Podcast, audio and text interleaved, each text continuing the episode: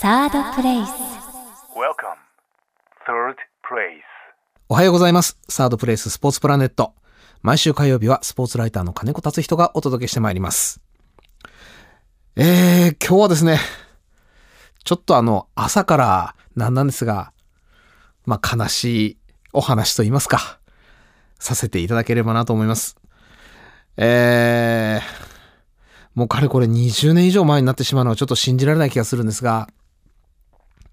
私があの、サッカー勉強しなければいけないということで、スペインに渡ったわけなんですけれども、で、どこに渡ったかといえば、バルセロナ。で、FC バルセロナとエスパニョールの試合を毎週見るという生活を送っていたわけですが、まあ当時あの、僕も本当にスーパーヘビースモーカーで、1日3箱ぐらい捨てたんですが、当時のスペインっていうのは、そうだな、もう確かアメリカ系の航空会社では機内禁煙とか始まってたんですが、スペインとかは全くその流れが来てなくてですね。まあ、あの、飛行機の中はもちろんのこと、空港、それからスタジアム、で、スタジアム内のま会見室であったり、記者席なんていうとこももうみんながバンバンタバコを吸い、で、どこに捨てるかといえば床。まあ、そういう時代だったわけなんですけれども、まあ、愛煙家だった私にとっては天国のな場所でもありまして、えーその日も記者会見場で試合の後、会見が始まるのをのんびりこうタバコプカプカ吸いながら待ってたわけです。そしたらいきなりポーンと肩を後ろから叩かれまして、まあ、そんなもん吸ってると早く死ぬぞと。何を言うとんねんこのおっさんと。まあ、それくらいのスペイン語はもう僕も分かりましたから振り返ってみたら、まあ、そこにいたのが FC バルセロナの監督だったヨハン・クライフだったわけです。で、元来彼、現役時代からそれから監督の初期の頃っていうのは、まあまあ、僕なんか問題にならないぐらいの愛煙家でして、僕は当時吸ってたのは確かフィリップ・モリスのスーパーライトかウルトラライト、割と軽めのタバコだったんですが、もうクライフといえばキャメル。もうガツンとくるキャメルを1日3箱吸い、で、タバコを吸ってると走れなくなるぞという人に関しては、サッカーはボールを動かすものであって、走るのは頭の悪いサッカー選手がやることだ。と、まあ、嘘吹くような人だったわけですが、えー、確か93年、94年、僕はスペインに行くちょっと前だったと思うんですが、タバコの吸いすぎが原因で、えー心臓発作起こしまして、あわや命を落とすというところまで、まあ、追い詰められてしまったわけですね。で、その後彼はどうしたかというと、あれほど吸っていたタバコをきれいさっぱりやめただけではなく、タバコは体に良くないと。こんなものはゴミ箱に蹴り込んでしまえと。えーテレビで、えーそれまで吸っていたキャメルの箱をリフティングしてゴミ箱にシュートを叩き込むなんていう CM にも出るようになっていたわけなんですね。で、まあそんな人の前で堂々とタバコを吸っていた東洋人の記者がいて、まあお前何しとんねんということで肩を叩かれた私だったわけですが、実は恥ずかしながらヨハン・クライフと、まあ、言葉を交わしたと言いますか、実際に接触したのは僕はもうそれっきりなんですね。あとは FC バルセロナの記者会見に出て、スペイン人の記者、あるいは他国の記者が質問をしてクライフが答えるっていうのはもう何回も何回も見ました。それから練習行ってクライフが選手たちに指示をしている。あるいはもうしょうもない話をしているっていうのもたくさん見ましたけれども、まあ僕にとっては本当にただ一回だけのクライフとの会合だった。わけなんですが、まあそもそもなんで僕がスペインに行ったかというと、それはもう FC バルセロナにクライフがいたからでありますし、クライフがいなければ、間違いなく僕はスペインに行ってなかった。で、スペインに行っていなかったらどうなっていたかというと、多分、あのまま僕はあのサッカーダイジェストという専門誌にいたわけで、えーそのまま専門誌にずっといただろうと。で、専門誌にいたということは、まあ、なんて言うんでしょうね。僕なんでスペインにいたか、まあ、クライフに、のサッカーを見たいっていうのもあったのが大きいんですが、もう一つ、私の師匠、セルジオ・ジゴさんという方がいらっしゃいまして、まあ、この方ご存知だと思いますけど、辛口でこうバンバン言わしてると。で、みんながそれ面白がってるし、激辛なのに、すごくこう愛されてると。で、それはもちろん、越後さんの人柄っていうのはものすごく大きいんですが、同時に、これ僕の考えですね、当時の。セルジオ・エチゴがブラジル人だからだと。あれを日本人が言ったらなんだこいつっていうことに絶対になるところを、ブラジル人が言ってるから日本人、まあ、言い方悪いですけど、ちょっとひれ伏してる。ははーっとひれ伏してるところがあると。じゃあ、えー、当時29歳金子達人、これからどうやって生きていくか。もう僕はもう今更ブラジル人にはなれないと。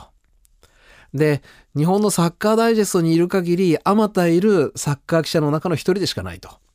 で、そこからこう抜け出すにはどうしたらいいかっていうのを考えたときに、ブラジル人にはなれないけれども、外国に住んでた日本人にはなれるぞと。当時あの、ヨーロッパのサッカー、日本ではもう全く放送されてませんでした、テレビで。情報源といえば、雑誌。それも僕が、えー、現地の人から電話であんなことがあった、こんなことがあったっていうのをあたかも見てきたように書いている記事。これがサッカーファンにとって非常に大事なツールになったわけですが、だったら自分が海外に行って住んじゃえばいいんじゃないか。それが越後さんに近づく一歩になるんじゃないかと思って行ったわけなんですけれども、まあ行ってなかったら、あまたいる記者の一人だったでしょうし、そうなったら、そうですね、例えば、ナンバーという雑誌で僕が書くことは当然なかった。で、ナンバーという雑誌で書くことがなければ、中田秀俊と親しくなることもなかった。で、中田秀俊がなぜあの時僕に話をしたのか、これもう散々考えたんですが、やっぱり一番大きかったのは、僕がスペインに住んでたから、だと思うんですね。で、そのアドバンテージがなくなっていたら、中田秀俊の関係も当然僕なかったでしょうし、あったとしてももっともっと薄い。本当に群がる記者の一人として、剣もほろろの応対をされただけなんじゃないか。まあそんな気がするわけですね。ということは、私95年にサッカーダイジェストを辞めまして、96年にナンバーで書いた作品が97年に、えー、水野スポーツライター賞というのをいただくことになるわけですが、当然この水野スポーツライター賞も、まあ、ないと。で、ないということはですね、どうなってたんでしょうね。少なくとも、えー、私の後、この番組でも対談したことがある戸塚圭っていうスポーツライターがいるんですが、私が辞めて、あれちょっと先輩がうまくやってるぞと。じゃあ俺もということで辞めた彼は、当然まあ、サッカーダイジェストを辞めてないと。で、もう一つ言うと、えー、98年のワールドカップの頃、本当に僕の書くもの書くものっていうのが、まあちょっとバブルですね。えらいこっちゃ売れまして、まあ、調子に乗って私あの、若手を育成しよう。なんて大それたことを思いつきまして、金子塾なるスポーツライター養成塾を始めたわけです。確かシドニーオリンピックの直前でしたから2000年ぐらいからだったと思うんですが、で、その中に、その塾生に一人木崎真也っていう人間が、当時中央大学工学部、理工学部の大学院の学生だったと思うんですが、えー、塾生として参加しまして、まあ、理系のやつの考え方というのは非常に僕面白くてですね、まあ、いろんなことを彼にやらせた。例えば、そうですね。なんで理系だからそんなことやらしたのか自分でも今となって不思議なんですが、えー、98年のワールドカップはフランスだった。2002年のワールドカップは日本だと。じゃあフランスから日本まで陸路の旅がしたいから、キャンピングカーでどうやって行くかリサーチして、キャンピングカー用意しろっていう無茶なふりをしてですね、全部あいつにやらせちゃったわけですね。で、まあ、ポーランドからラトビアの国境に入るときに、木崎くんが用意していた書類が不備で、国境で門前払い。18時間ぐらい並んで国境にたどり着いたところ、はい、ダメと言われて、書類を揃えるために彼だけを一度ワルシャーまで戻ってそこからパリへ飛行機飛ばしてなんてこともやってましたし、あるいはモスクワに着いて彼がキャンピングカーの鍵をなくしまして、まあ、再びキャンピングカーの鍵を取るためにパリへ送り込み、その間、モスクワで1週間滞在。で、いよいよ出発しようと思ったら、こっから先はカラシニコフ、機関銃ですね。機関銃か警官の買収をしてないと危ないぞ、死ぬぞ、と、えー、もともとガンバーでプレーしていたロシア人の選手に言われ、あっさり私も気持ちをそこで覆し、キャンピングカーの旅をやめて、シベリア鉄道に切り替えようと。キャンピングカーどうするか、木崎くんこっから乗って帰ってくれっていうことで、えー、放り出してみたりですね。いろいろまあ無茶なことを、無茶な使い方をしてしまったわけですか。そこで大変たくましくなったからその後、2002年の後、ドイツへ渡りまして、えー、当時高原くんであったり、小野くんなんかと親しくなっていき、で、ドイツ語をすっかりこうマスターしたと。で、その流れで、ドイツにやってきた長谷部くん。彼とも仲良くなり、えー、で、彼の言葉をまとめて書いた、心を整える。これ大ベストセラー。100万部を超える。師匠の本よりもはるかに売れてしまうっていう大事件を起こしたわけなんですが、まあこれも、ざっくりと前へ戻ってみると、クライフがいなかったらなかったなと。まあ本当に、まあクライフ自身全く知る由もないでしょうけれども、僕の人生彼によって大きく動きましたし、えー、そのことによって、まあ、日本のスポーツマスコミに関して言うと、まあ、本当にクライフなくして今はなしと言えるんじゃないかなっていうぐらいいろんな影響を受けてることを改めて亡くなってみてですね痛感した次第であります。でヨハン・クライフが亡くなった後サッカーファンの中でクライフを代表する言葉としてこれ僕が彼の本監修したそのタイトルでもあるんですが美しく勝利せよという言葉が、えー、クライフの言葉としてはもう非常にインパクトがある素晴らしいっておっしゃってくださってる方はたくさんいるんですが、えー、実は美しく勝利せよっていうのはこれあくまでえー、全体のクライフの本をまとめて編集者がつけたタイトルであってクライフは実はそういうこと言ってない。クライフが言っていたのは美しく負けることを恥と思うなと。醜く勝つことを恥と思えと。まあ、1対0で勝つよりも4対5で負ける方が好きだ。まあそういう人だったわけですね。とにかくサッカーは娯楽であると。で、そこで勝負にこだわるあまり娯楽性を排除して、1点取ったら亀のように守る。そんなサッカーに吐き気を覚えると言ってたのはヨハン・クライフ。ですので、えー、美しく勝利せよっていう、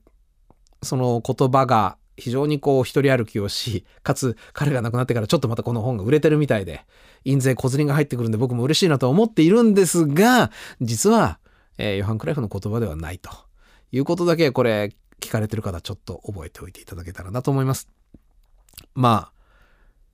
ヨハン・クライフはもう一つ僕にですね、ものすごく大きな影響を及ぼしてくれてまして、74年のワールドカップ、彼オランダ代表で、えー、準優勝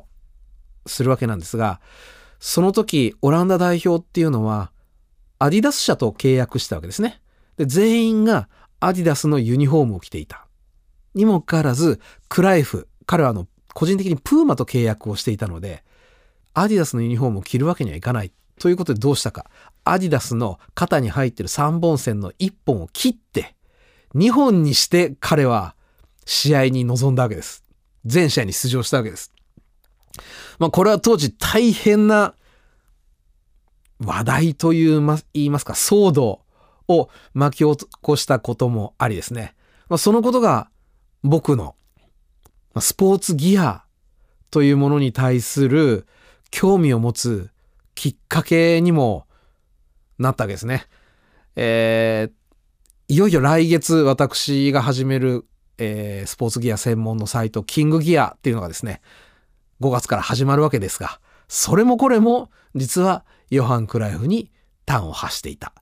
というお話でございました。まあ、あの、もうちょっとしんみりした話しようと思ったんですが、全然ならなかったですね。まあ、あの、とにもかくにも、ヨハン・クライフ、この方の冥福をお祈りしたいと思っております。ということで、今週もスポーツライター金子達人がお届けいたしました。サードプレイス。